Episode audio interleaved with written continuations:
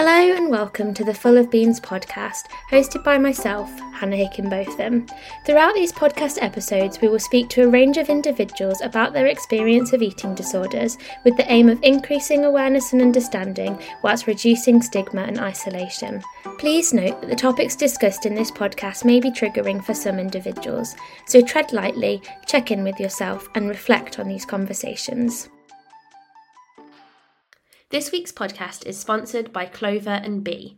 Clover and Bee wax wraps are an eco-friendly alternative to single-use plastics, made using organic food-grade materials and products with our own in-house designs.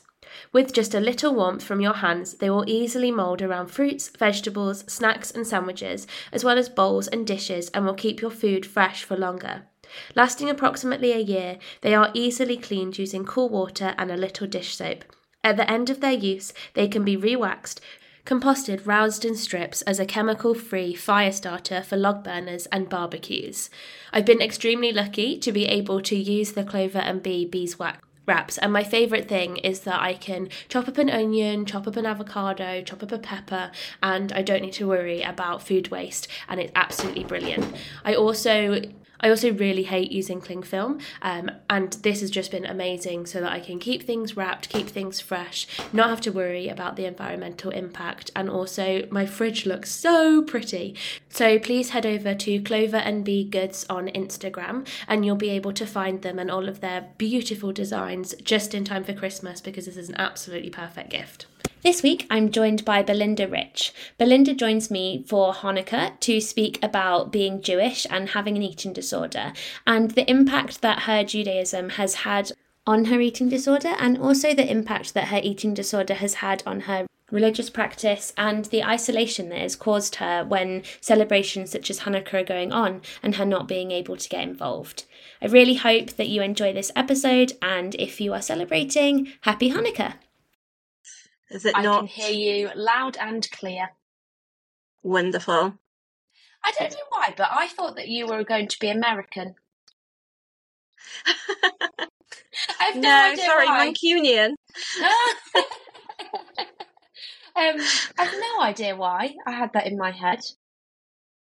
No idea. Okay, well, I hope I'm a Um, nice surprise. Absolutely, a lovely surprise. Um, yeah, thank you so much for joining me. Um, it's lovely that Zoe put us in contact. That doesn't really make sense in my head either, because obviously Zoe's in the UK. So why on earth I thought that you're American? I don't know. Um, yeah, I'm really excited to chat to you because I don't really know that much about Hanukkah. Is it Hanukkah? Mm. Hanukkah. Um, so, so it can be said like the English way is Hanukkah, like the Yeah. way I would say it is with a h, like Hanukkah. So, Yeah. so yeah, but I can't, yeah, but that's fine. I mean, it's really interesting because Hanukkah is a, you know, a bit of a different festival. Mm. um, and like people equate it to Christmas, but it's not like it's sort of like not the Jewish equivalent of Christmas. okay. So, Well- um, and you've opened up a whole can of worms with just generally asking about Judaism and food Uh-huh. because I think that's a whole other podcast. Yeah, well, we can talk about that all today. If I've asked that question about what is Hanukkah, do you want to start Mhm. there to to kind of explain what it is and yeah, what it means to you? Yes, yeah, sure. So Hanukkah is basically um, a festival all about um, like a Jewish victory over the Greeks. Um, the Greeks came to Israel and tried to make Jewish people assimilate, become quite colonized, and also it came to a point where you know they wanted Jewish people to abolish their Jewish practices. So there was this group of people, um, this small group of people called the Maccabees, who rebelled against the Greeks, um, to a point where like the Greeks had taken the Jewish temple. Um, the Maccabees managed to get the temple back. And where the actual Hanukkah originates from is there was also like one when they went into the temple, there was one pot of oil left.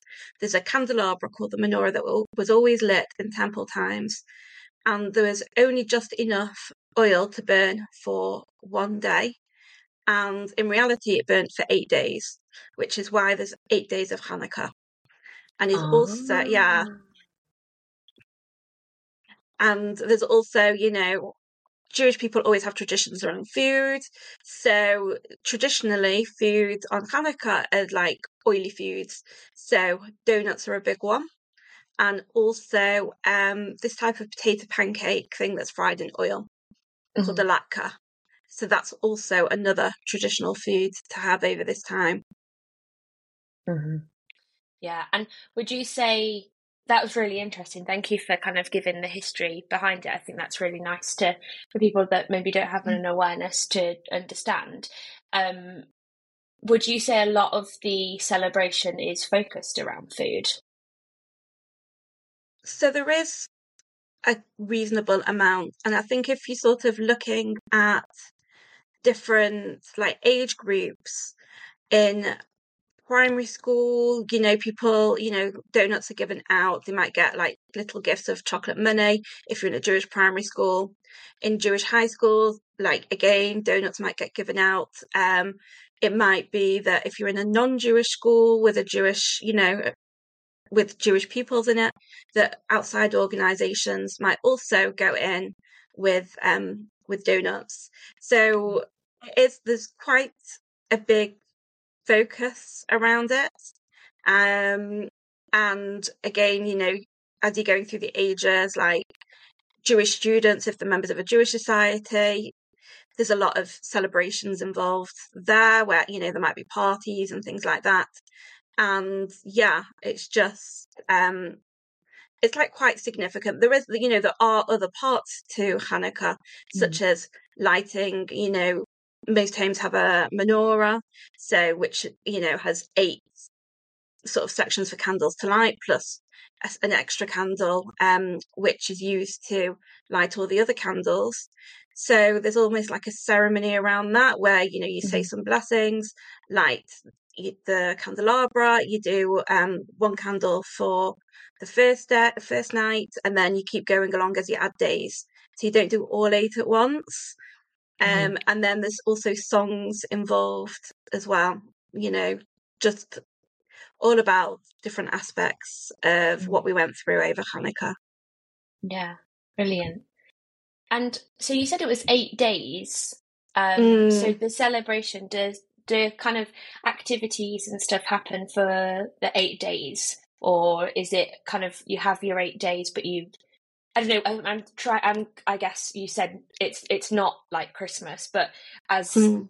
um, you know, with Christmas we have the day off and we just do like activities for Christmas. Would that be the same thing for Hanukkah in terms of you would like take that time maybe off work or something to just focus on the celebration? So because Hanukkah isn't in the Old Testament, so one of those like more biblical festivals, we don't have the same sort of restrictions that we might do for other festivals, which, which might mean taking time off. So, actually, sort of carrying on living your life normally mm. in schools, they might have different things they might do. Um, you know, one of my kids' schools, they have like a concert sometimes. Um, you know, there might be different parties that people do.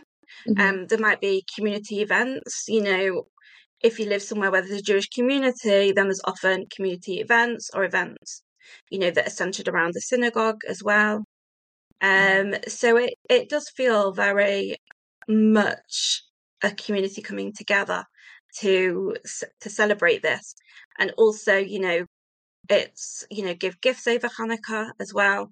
You know, it used to be that you got given um, money. It's like the old traditional sort of mm-hmm. gift, but now that's sort of I guess, commercialized almost into giving, you know, other gifts. You know, some people give different gifts each night of Hanukkah. Um, so people have different traditions as well around it. Mm. Yeah, um, I mean, I guess that's lovely, isn't it? Like your family or your community or whatever, you have your traditions mm. that you do um, to make it your own, which is really nice. And I guess from from your perspective, because you mentioned um, before we did the podcast that you have, you know, lived experience of having an eating disorder. Mm. How have you found navigating Hanukkah with an eating disorder before? So previously with Hanukkah, I've just personally put a blank on it. So I don't involve myself. I never involve myself with the food. Like I wouldn't have the donuts, um, the latkes, which are also like a symbolic food. Like I've never made them, you know, because it was fried. Um, so I guess in a way I've isolated myself somewhat, mm. you know, from what could be a family activity and a family bonding experience. And also doing some of the other activities, you know, that have been set up within the community as well. Um, so it's almost like I kept myself very isolated. Um, more recently, over the last couple of years, where I've been working more towards recovery, and I guess more so even this year, it's I need to, and it's really interesting. I was thinking about this in advance of the podcast, and it really made me think I need to think about what my values are. And my values really are, you know, I want to take part in family activities. I want to be present with my kids. I also I don't want them to sort of have the same thoughts and feelings around food mm. that I do. You know, it's you know they're all growing up, and if they see me sort of not take part, then that could really influence them. So, like this Hanukkah, I've decided while I was preparing for this, I'm going to make the latkes. You know, I know it's like it's a huge thing, and you know, I will, you know, at least have one donut to feel like I'm being part. Like if I have more, like I'm going to really think it through to structure it in a way that works best for me um mm. and how to do it. But yeah, like so that sort of thing I think you need to put thought into, you know, mm. like really how you will experience Hanukkah and what you how you want to experience Hanukkah. Yeah. Yeah, I mean I think um yeah, that just makes me really sad that you haven't been able to engage in that before because of an eating disorder. But I'm mm. really happy to hear that you know this year you're you're going to try and do things differently. Um, and like you say, I think really just planning with that and thinking about you know what could potentially go wrong here and how will I kind of navigate that? What support things do I have in place?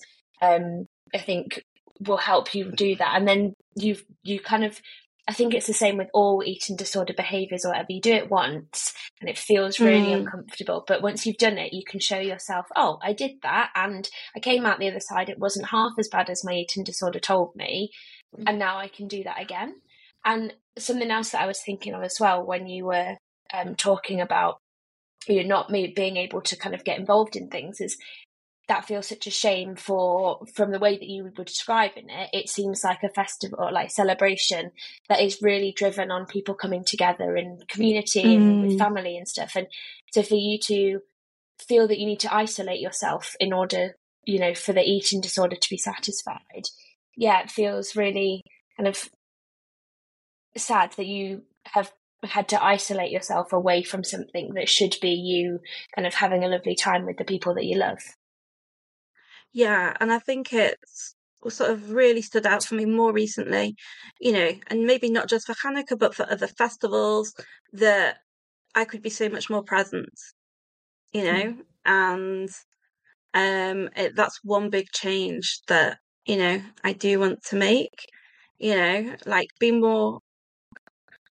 It's like you say, if you do something once, it's hard, but then the more you do it, it makes it easier.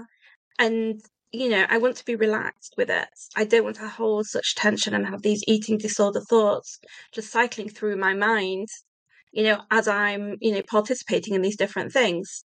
You know, mm. I don't, I would be able to have a donut and not be so mad at myself afterwards that, you know, that really when we are having that family time afterwards, that I'm just not there, you know, I want to be mm. part and parcel of everything. Yeah. And I think you've highlighted a really good point there because I think sometimes people can think, oh, you know, I want to recover from my eating disorder so I can eat the donut or I want to mm. do it so that I can eat the potatoes sort of thing. But it's it's not it's not the food that you're recovering for. It's like you say it's to be able to have that moment with your family or when you're you know playing games or doing an activity after you've had that food rather than you sitting and ruminating over oh my god what's going to happen? Like i feel so guilty all of this. You're just in mm. the moment with the people that you love. And i think that for me, when I think about the impact that my eating disorder has had, that's the biggest thing is it just takes you away from being in the moment, um, which I think is is such a special thing to have when you're with the people that you love. Definitely, and I think I had so a big relapse when um, it would be around eight and a half years ago, and mm. ever since then I've kind of been at different points and trying to recover, but really only over the last couple of years been really actively working on it. And I think of all those years, I mean, all my childhood years were very much taken up into an eating eh, by an eating disorder until I was about twenty, and then you know, so a lot of my my children's years have been taken up with me having an eating disorder, really, as well. So it is. It's very, you know, you do realize how much you've missed out of mm. life by not by having this eating disorder. Mm. But it's I think it does take time to realize that. Like when you're swept up in the eating disorder, I don't think that you can you know this is I'm speaking from my personal experience. Like I didn't, I never really had the capacity to see what I was missing out on, or to think mm. what I'm missing out on is better than being in the eating disorder. And then as soon as you start to see like little glimmers of what life could be without an eating disorder, I think that's when you then start to realize, oh, I'm missing out on all of this, and and actually, you know, being present with my family or being able to do things that my eating disorder doesn't allow me to do that's actually so much better but it's just the eating disorder is is what i know and that's where i feel comfortable mm. yeah and i guess also the eating disorder is what i keep going back to so mm. I, you, so i might have you know times where i'm doing better with it but then it's so sneaky it just gets back in there again so mm. i you know I mean, you'll know like you can be okay one moment, but you know, a bit later on in the day, it's just there and it's the mm. unpredictability also of knowing what I will be in in that moment and around family and making plans to do things because will it be okay or will it be completely overwhelming mm. yeah and i think with that it's it, that's why it's so important isn't it to develop those strong kind of coping mechanisms and having action plans in place for when you do things, which I think is mm. is really great for times like Hanukkah or other celebrations in terms of having somebody that you trust and mm. you can put a plan together of sort of things. And I think because when I think about the early stages of my recovery, my plan was like, you know, I want this safe food and we've got to eat at this time and this, that, and the other. And at the time that felt right but looking back now i'm like well the the kind of festive period could be used as because you are with people that can support you you could use it as a mm-hmm. bit of a mm-hmm. challenge you know you don't want to overwhelm yourself because you still want to enjoy yourself but like you're doing you know having the donut and seeing how that goes but having those coping mechanisms in place like strongly rooted so that when you do if you have a lapse or whatever, you don't feel mm. pulled back into the eating disorder. You're like, oh no, I can handle this and I'll move forward. Yeah, and this year I've been very much like speaking to my husband about things and talking it through. Mm. So I'm going to speak to him and he'll he'll be like my support person. And, you know, it's making him aware, you know, in advance, you know, this is what I'm thinking of doing. This is what mm. I think I might need for you from you and also, you know, say you know, I have had a donut and I'm taking part in activities, but later on I just might need time to myself to have some self, do some self care activities just for me to remove, you know, remove myself from any mm. thoughts, subsequent thoughts. Um, and he will also be able to help me along with it because he knows what my values are. Mm.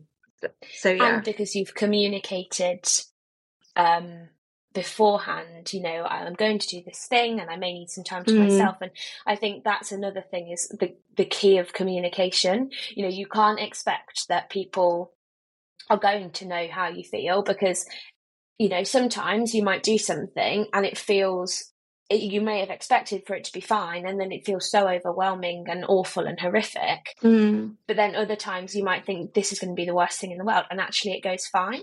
So i think having that open communication with your loved ones and not assuming that they'll just know what you need or what's going on for you things like that i think that one i think it breaks the barrier down a little bit of kind of you feeling like you don't need to isolate yourself so much but i think it also just it allows people to actually support you because they can hear what you need rather than you you know them having to guess and probably getting it wrong Yeah, and also maybe it's, it's thinking it through beforehand and maybe thi- thinking about it and in conversations with other people or through some journaling and then passing it on to them. So then, yes, and then you have this support. It's so Mhm. important. And opening yourself up to get support from somebody else, I guess, is gives the eating disorder one less hold on Mm. you to some extent because you're making you're making your thoughts, you know, known to somebody else that Mm. can be there. Yeah. You know, it's so funny. So I'm um in recovery myself and I would say so I went on holiday to Indonesia in September. And since coming back off that holiday, it's been like like the first time I feel like I've actually engaged in recovery for this relapse. And I started doing this thing where rather than just like having the thoughts in my head, I'd say them out loud. And it's Okay. such a good exercise because when you actually say it out loud, like that's completely barbaric. Like that is so unbelievably irrational. Um and and like saying it to somebody else and then being able to talk it through has really, really helped me to really think, okay, like why is the eating disorder showing up right now? What does it need? Mm. What does it want? Is it like because most of the time it, I think it is trying to protect you. It's just doing it in completely the wrong way. And actually, a lot of the time, you are in a safe situation, but the eating disorder just maybe thinks that it's not. Um, but I think that's another thing at this kind of time of year as well to, you know, just say like, I'm really worried about having a donut because I think I'm going to gain loads of weight. Like realistically, if we break it down, having one donut, that's not going to happen. But I think you can get so caught up in your head and spiralize that then you can't kind of grasp onto the moment and catch yourself before you go too far. Exactly. And then it just spirals down and is into Mm. everything else then as well. And then I Yeah. think sometimes seeing food can be overwhelming. I know I find it, you know, if there's a big Mm. table of food, I find it really overwhelming. So it's also for me to have like an awareness of that. So I might go to an event and there is this table, but that's okay. You know, I Mm. know I'm overwhelmed in this situation. So, okay, well, I'll just take some of that and then move away so it's not so much maybe in my eyesight because I Mm. know that just sends my anxiety spiraling. Yeah. That's a really good idea. We used to have at my old work, we used to have every other week, um, they'd do like a free buffet lunch um, for the Mm. staff. And for them, it was like a really nice initiative of like everyone would have lunch together and what have you. For me, it was my worst nightmare because like there were so many people around the food and there was so much food and then I had to eat in front of a lot of people and things like that. And so I did exactly what you were saying there is I would kind of have a thought in my mind beforehand. Okay, what do I need to make sure that I have on my plate right now? Because I think one thing when and I don't know whether you're the same, but when I go to like buffet style things, I just kind of Yeah. freak out and just get things that aren't probably very helpful for my recovery. Whereas I think if you think about it in your head of like what would a balanced plate look for me for me right now, um, and how can I have that, then it allows you to make better decisions. Because ultimately, you know, whilst you're in the stages of recovery, you kind of do need to, you know, eat with purpose and make sure that you're doing the right thing. But that's going to lead to a point where, you know, maybe next Hanukkah, you don't even think, oh, like I'm going to plan to have a donut this time. You just walk in and there's the donut and you have it and you're happy. But you kind of you have to put the work in now to be able to then adjust to that in the future. Yeah, definitely. And, you know, what I have found is the buffet example is perfect. I've had to do work to be able to eat at buffets to feel okay. Um, um, what am I going to go for? Um, normally I completely freeze buffets out, so I don't even think about going to get food. I've not maybe done that for you know fifteen years or so. Generally, before I guess last November when I was really working on it, and now yes, it is okay for me to go to buffets um, and have something. I am restricted in what I eat. I only eat kosher, so you know there are you know things that come you know play into that. But Mhm. yeah, now I am okay to do it. Sometimes I need to remind myself. Sometimes I do slip back into that habit. If there's you know if there's sensory overwhelm around it and there's lots of Mm. people, you know, I might go, well, I'm just not doing it. But I have to mentally remind myself that for recovery, I do need to do that. Mm. Yeah, definitely. I just wanted to pick up there. So you mentioned that you only eat kosher. So I guess just for people listening, if they don't know what that is, if you could just explain what that is. And then I'm interested as to whether that's kind of had a impact on your relationship with food at all. Like I know it's, it's completely different because that this is a religious practice, but like I know when people have an sort of they go vegetarian, and then that's like a oh, I'm vegetarian, but actually it's so that I don't have to eat certain foods. Has there been an element of that there for you, or is it completely just like the religious aspect? Oh, 100% it's been there. Um, so, yeah. Um, so I was brought up having, you know, only eating kosher meat um, and having kosher fish at home. So, meat, um, animals have got to have split hooves and chew the cud. So, you know, beef is okay, but pork isn't. Um, fish, you can't have shellfish, it's got to have fin and scales. Um, but then we had like things like vegetarian cheeses and other foods at home, and that was okay. You also keep meat and milk separate. Not everyone does this. Not everyone's practices this. Some people do Mhm. less. Some people do more, um, depending on how religious you are. What's And- the reason for kind of the split hooves and like it has to have fins and stuff? Is it like a religious context behind it? Yeah, it's it's sort of back in the sort of the Bible, the Old Testament. It's sort of been passed down since then.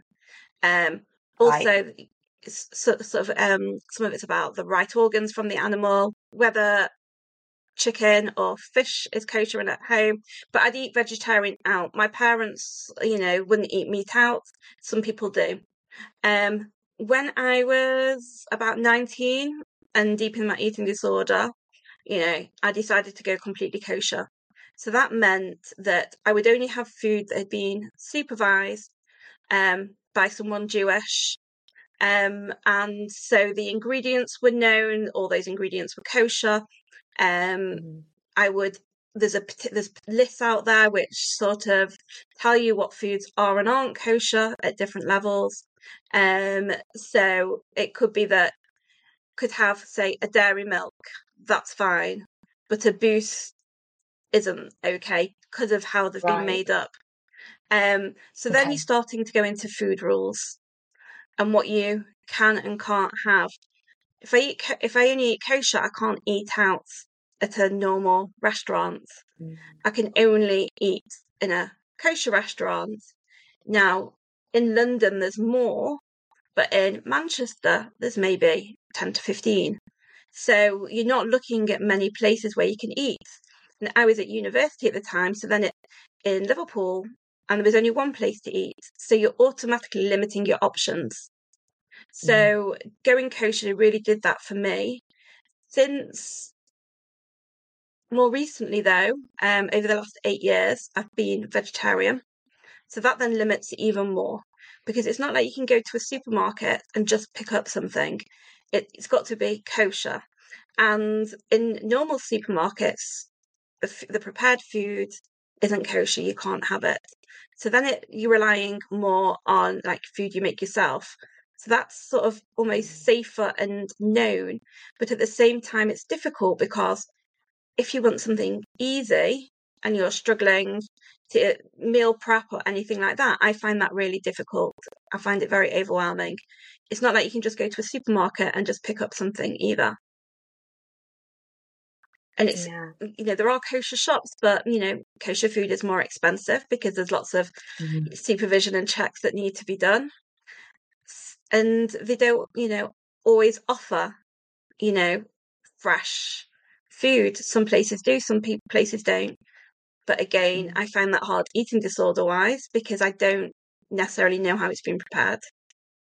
Mm. So, do you think that being kosher is, for you personally, more driven around like the eating disorders control and wanting to know, or is it a religious thing? If you're being honest with yourself. So now it's become more of a religious thing. Definitely. I Mhm. became more religious over time. And then, yes, it's a religious thing. I have eased things up. So I will eat vegan at a vegetarian restaurant. So there's Okay. been no meat there, um, but I, I'll eat vegan there. And Mhm. I feel comfortable doing it. And it's mm, it's very related to the eating disorder actually. So it gives me more options, you know, and it means that I can go out somewhere where, you know, I do want to eat. You know, kosher restaurants are very much the either meaty or the milky. So having eating at a meat restaurant, there's not very much choice. It's like falafel with something eating Mm. at a milky restaurant generally is very pizza based. So there's not, you know, okay, there's other things that they have, but there's not necessarily the same choice you can get if you're at a vegetarian restaurant.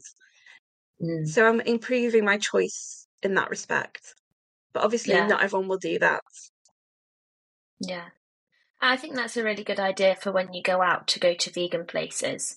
Um, because I think especially nowadays, like vegan places are becoming much more popular, particularly Manchester. Mm. I went remember going to Manchester and there was there was loads of uh, vegan places that were all nice. So that's good that you can do that. I'm just wondering, like in terms of your own experience, um, with having an eating disorder, what is the sort of awareness of eating disorders in the Jewish community? I think because the Jewish community is so diverse, it can Mm. be different in different places because some people are more cultural and some people are more Mhm. religious, you know, and I guess some of the some of the more religious people aren't necessarily as assimilated into sort of the wider general population and might just be much more within that community themselves. Mm. So I was actually speaking to different people about this, and I think restrictive eating disorders are the more known eating disorders in the Jewish community. Also, um, there's a lot of education around like neurodivergence um, now, so people are more aware of ARFID. Um, but I think Okay. other eating disorders, you know, like atypical anorexia, where someone might be in a larger body, or binge eating disorder, they're not really talked about as much. Mm. But there's still a lot of shame, you know, and privacy Mm. around it. And it's not really talked about in much like r- with regards to men. It's still, it's Mhm. always like that, you know, teenage girl type of disorder. Which isn't really that dissimilar to the wider population on a whole in terms of, you know, knowing mostly about restrictive eating disorders and thinking that they occur in young white females.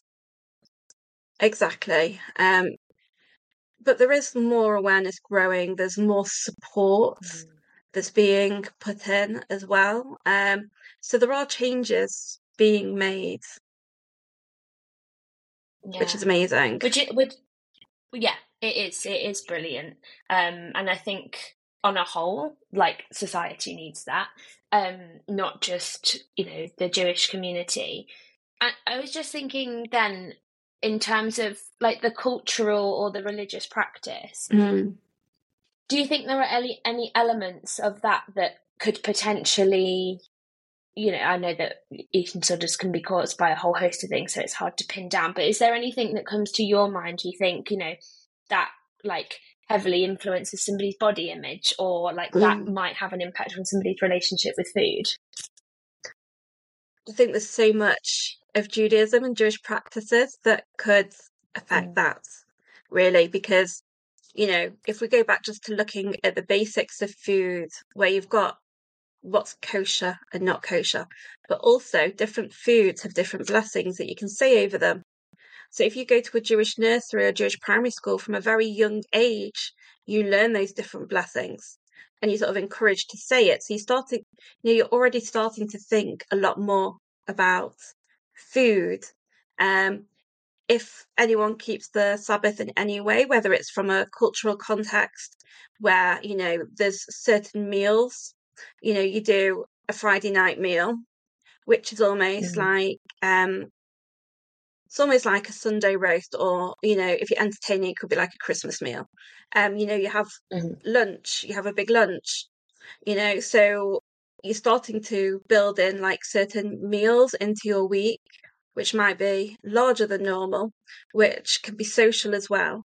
So if you've got a restrictive eating disorder, you're going to find it hard to Mm. take part in those meals. You know, because the the Sabbath meals, you know, you start off by, you know, doing a blessing over wine to sanctify, I guess, the specialness of the occasion. You say a blessing over bread. So au- automatically there, if you won't eat bread, it's then causing issues with the eating disorder. It might be issues with the other people at the table as well. Um, and not just that, the And- festivals are very caught up in food as well. So a lot of different festivals have traditional foods associated with them. And I guess the biggest festival where there can be an issue with eating disorders and is the one that I find most difficult is Passover because you completely change the type of food that you eat. You um you can't eat Right. anything leavened. And a lot of people change their crockery. Um you you know get new get fresh ingredients that are only completely supervised to make sure that it's not got any ingredients that might be leavened in it. You know, obviously people keep what does different leavened extent. mean sorry So sorry, leaven means that it if it rises. Um so things like Oh. um pulses, you know, beans, you don't eat bread because that rises. It it's all to do with um wow when the Jewish people left Egypt, um, when they were leaving slavery, um, and they had to leave that quickly, that the bread didn't rise in the same way. Um, so if you've not got your safe foods, uh, you know, and different Mm. different cultures in Judaism, y- you've got like his Middle Eastern Jews, you've got Sephardi Jews, got Ethiopian Jews. So everyone will have their own custom. So like our custom is that you don't have beans and pulses. But for me, being vegetarian, like what will I eat over Passover? You can't buy, you know, prepared proteins or anything like vegetarian proteins. So I made the decision, um, like with my husband, that I would have pulses. Um, you know, I'd have lentils and things like that because in another tradition in Judaism, people can have it. So it's not like against the Mhm. rules per se. And I made the decision to do it. Mm. And let's say, um, okay, I've got two questions in terms of like other people's responses. So let's say that you weren't in a position where you felt that you could engage and have the bread or the wine or maybe a different food that is um, part of the festivity. What would the response be to that? So, like personally, I've not taken on having the bread properly yet. That's something I'll dip in and out of having. So, right, obviously, my husband asked why initially, and I was just like, very much, I just don't want to eat it. You know, if you're in a situation where you, you're in a social, um, you're out in a social setting, then that could be very different and very hard to do. Um, and people will notice it, you know, and it is sort of like, you know, you might just say, oh, I just don't, I'm just not eating bread at the moment. So you can maybe bring in diet culture into it as well. Like normally you would have it, but actually, I'm just not eating bread right now. Mm. But doesn't, I don't know, I feel like that's, so you think that somebody saying I'm not eating bread at the moment because I don't know, I'm trying to lose weight or something would be okay, but to say I'm not eating bread at the moment because I've got an eating disorder wouldn't be. Yeah, I think so. I think there's still it's still hard. People are so much more open about being on diets, um, mm-hmm. or reducing carbs or something like that. So I've personally not gone to a friend and gone, listen, I can't, you know, I'm not eating X, Y, and Z at the moment because of an eating disorder. I might say it's because I don't like the taste of them or things like that. Um, but yeah, only, for me personally, only a few close friends at this point really know about it. Um, I've not sort of gone out necessarily to the wide, you know, my wider friendship group and saying this is where I am right now. And is that because you're you're just not in a position where you want to tell people, or is that because you're scared of the reception it's going to get? No, I think I'll be okay with. I, th- I think you worry about the judgments, the judgment from other people. Mm. I'm very okay in the fact that I've had an eating disorder for many years. I'm trying to recover from it. I, but yeah, it's that worry about what other people might say or think, even though, I mean, and this is where you go, you know, where you said earlier about talking, saying something out loud and whether that's logical or illogical. You know, these are my friends, you know, and the few people I've told haven't reacted negatively. So then it's yeah. the words that, you know, the thoughts that I'm putting on it, the spin that I'm putting on it, you know, mm. isn't actually the reality, potentially. Yeah. I don't know whether this is something that you um, that maybe you've experienced. But I I get that myself in that I'm you know worried what people will think about me. But often it's not the people that you know my friends or my family that I'm worried about because I know that they're not going to judge me and they're going to be there to mm. support me.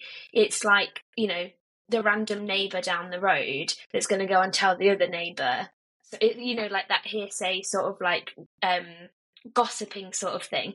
And I think because you don't necessarily know that they're going to say the exact truth or things like that, I think particularly when you've got something as strong as like a Jewish community, I'm mm. I'm assuming here, but I would imagine that information kind of, you know, travels quickly and people know each other and stuff like that. And I think my fear would be that people are going to get going to hear the wrong information and they're going to make assumptions about me based on what they've heard yeah. without me being able to say you know this is what i'm struggling with right now and this is why and and this is how i'm navigating it do you think that's similar for you yeah i think that sounds very familiar and also being mm. in the mm. jewish community eh, you know if you are in a jewish community it feels very much like a small village so mm. it is like you know news will go round um, I guess I'm putting, starting to put myself out there as someone who is Jewish, who has an eating disorder.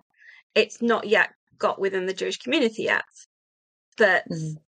you know, it it does sound. Yeah, I mean, it really does sound familiar to me, and it's you know, do I think that that I should necessarily feel like that, then probably not. I should probably, you know, I'm thinking now, like, you know, I, that's something maybe I need to work on and be more confident in mm. like who I am myself and how I can speak for myself as well.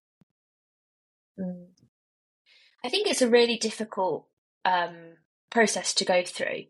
But I think from my perspective, after doing this podcast for three years, um, for me now to speak about my own experience is it it's kind of like read like you know looking at the back of my hand sort of thing it feels very familiar because I've done it so many times now. Mm. Um, but I think I always, you know, I always remind myself of how difficult that was initially to share what I was going through because there is so much stigma and you know the stereotypes surrounding eating disorders um, but the more that i've done it i've realized that by me sharing my story somebody else has listened and then thought ah oh, they you know had the courage or the vulnerability or whatever to put themselves out there and to say what was going on. You know i don't need to be ashamed now of myself and i think that your you know, sharing your story of having an eating disorder and being Jewish, I'm sure will help mm. so many people because they may listen and think, oh, like I'm Jewish and I didn't know if I was able to talk about that, or, you know, I thought that it was just me that was affected by the practices. And I can imagine when it's something like religion, you can feel like oh, it shouldn't be affecting me because this is so important to me. Um, but you know you can't control what your eating disorder does. So I can imagine a lot of people will, you know, really value that you are speaking up and showing that there is nothing to be ashamed of. Oh, thank you for that. Um, yeah, and I guess one of the things like my masters that I'm doing is I'm mm. looking at you know what people like more more orthodox women who have like anorexia and their experiences around Jewish life and family life. And I guess it is something that I'm passionate about. Passion, you know, I'm learning. You know, I do want to, and I do want to share my story as well, and I do want to maybe educate people. You know, with all of mm. this. So, so yeah, and I think you know, even just being on this podcast, I've done a couple of panels. They're all starting to like put me in a position where, you know, just repeating my story and you know, will give me the confidence to do it in the community that I'm in. Mm. Yeah, brilliant. And you just mentioned there about um, anorexia um, in women that are Orthodox Jews. What's sort of come up there for you that you found? Is there like a theme or kind of causes for why mm. that's common? No, so in some more religious sections of the community, um, there is arranged dating and it can be you know and it's having a third person who knows the values of both the man and the woman who like almost like provides an introduction and mm-hmm. it can be you know as you become as you go more into the religious parts of the community it can be that the families might ask questions on you know, what is the body type? You know, if people are looking at, you know, a right. picture of them, well, what's the body type? Almost like what's the mother's body type? So I know what that person might body type might be. You know, and there is research also about people in the more religious side, um, you know, developing an eating disorder almost not to go be in that position where they are, you know, navigating potential um, potential matches to get married. So it, yeah, it it can play in different things. Also, OCD, you know, around OCD and rituals. Um, it can also play there. Um, neurodiversity as well. Um, so the, I mean, again, it's almost like you know, there's a lot similar to the general population, but then there's mm. you know some religious slants on it you know and i guess mm. also you know thinking about different types of people um girls have a bat mitzvah when they are 12 boys have a bar mitzvah at 13 it's almost like the jewish coming of age and there can be parties around that um and it could be if you're you know if you're in a jewish community have friends the same age as you you're going for you're having parties constantly throughout for two years almost you know, where mm. you might dress up in a particular way. And so you might want your body to look a certain way except, you know, for those celebrations. So mm. it comes into so many different places, really. Mm. And that's a lot of pressure, isn't it, at a young age, mm. um, to, you know, to be kind of putting yourself in different outfits and having that, you know, quite at the forefront and just in terms of like body image and stuff, would you say that there's like a ideal body type within the Jewish community? Is it pretty similar to like Western society, or is it a bit different? Yeah, I think it's similar to um, like the general population. Um, but there has been, you know, some research done on the like Jewish superwoman, you know, as to, you know, they get married, they can have children, you know, have children, um, have a job, be able to juggle everything, but also bounce back after birth and mm. maintain a figure. So, mm. I mean, you can get that at whichever point in the Jewish in the Jewish community you are, but definitely there's also you know thoughts on that on the more religious side. Um, how quickly someone you know people can have multiple children. It's not uncommon for people in the more religious side of the community to have greater than four children. Um, you know, mm-hmm. some people do or don't believe in birth control. So, you know, if you're expecting someone to bounce back after, you know, multiple births, that's not so easy. And mm. the pressure could, you know, form an eating disorder.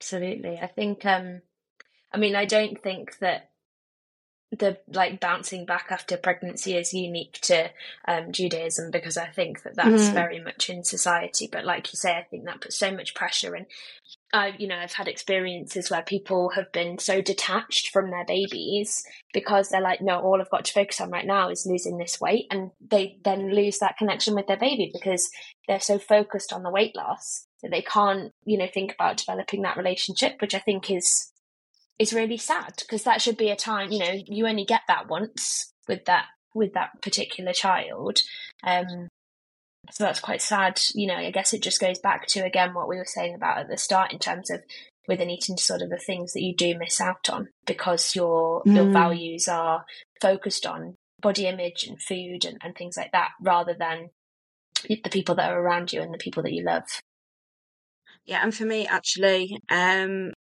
I had my big relapse when my I have two sets of twins, but when my youngest set of twins two twins, were five wow. to, yeah, I know. So it life is just a constant state oh, of overwork. I know they're gorgeous. Um, oh, I'm sure they are. Yeah. but my relapse, my big relapse, was when my little two were five to six months old. Mm. When they were getting busier and I was struggling to cope more and you know wanting when I went back to work to look in a certain way. Mm. So that you know that was my that's was my relapse basically. Mm. Yeah.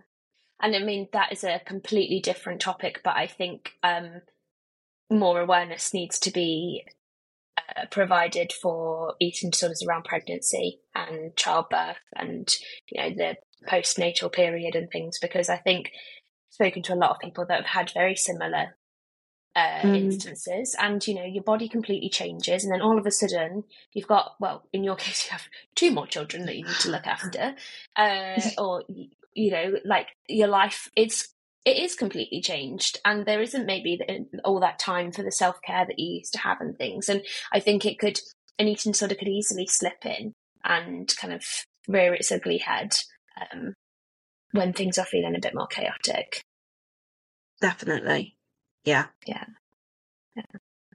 Well, it has been I honestly have learned so much. That is just incredible. Like about you know your experience of an eating disorder, but also just about the Jewish community and you know the the importance of it and everything like that. So thank you so much for sharing all of that with me. Um, I just wanted to ask if anybody's listening and you know they've listened because they're struggling with an eating disorder or their loved one is struggling. Do you know of any resources um, for somebody that is Jewish and struggling with an eating disorder for them to be directed to? Yeah, I mean, I think first off, beats are very helpful, aren't they, in how to tell somebody mm-hmm. else. Um, if they're at school, there might be, you know, a teacher. Um, mm-hmm. that might be someone they can talk to.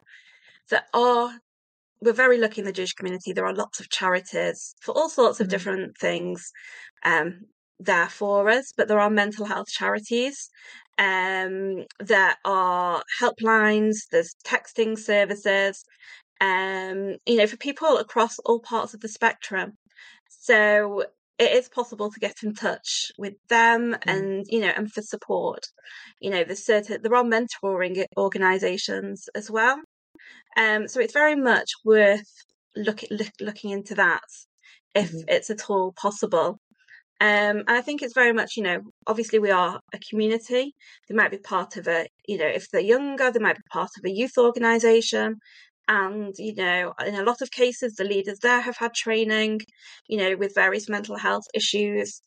Um, it could be that someone is close to a, a rabbi or mm. um, or somebody else in the community that they can speak to who mm. can also then, like, especially a rabbi, be able to signpost them to different places as well. Um, so those are the main things that I can really think of um, yeah. as a community organisation.